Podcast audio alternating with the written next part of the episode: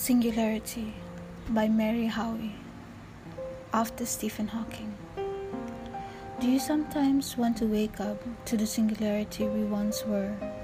So compact, nobody needed a bed uh, or food or money.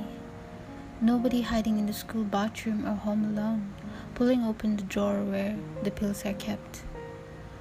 For every atom belonging to me as good belongs to you. Remember, there was no nature, no them, no tests to determine if the elephant grieves her calf or if the coral reef feels pain. Trashed oceans don't speak English or Farsi or French.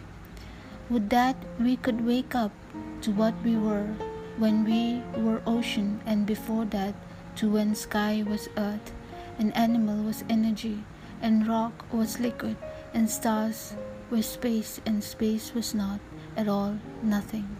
Before we came to believe humans were so important, before this awful loneliness. Can molecules recall it? What once was before anything happened? No I, no we, no one. No was, no verb, no noun. Only a tiny, tiny dot brimming with is, is, is, is, is. All, everything, home.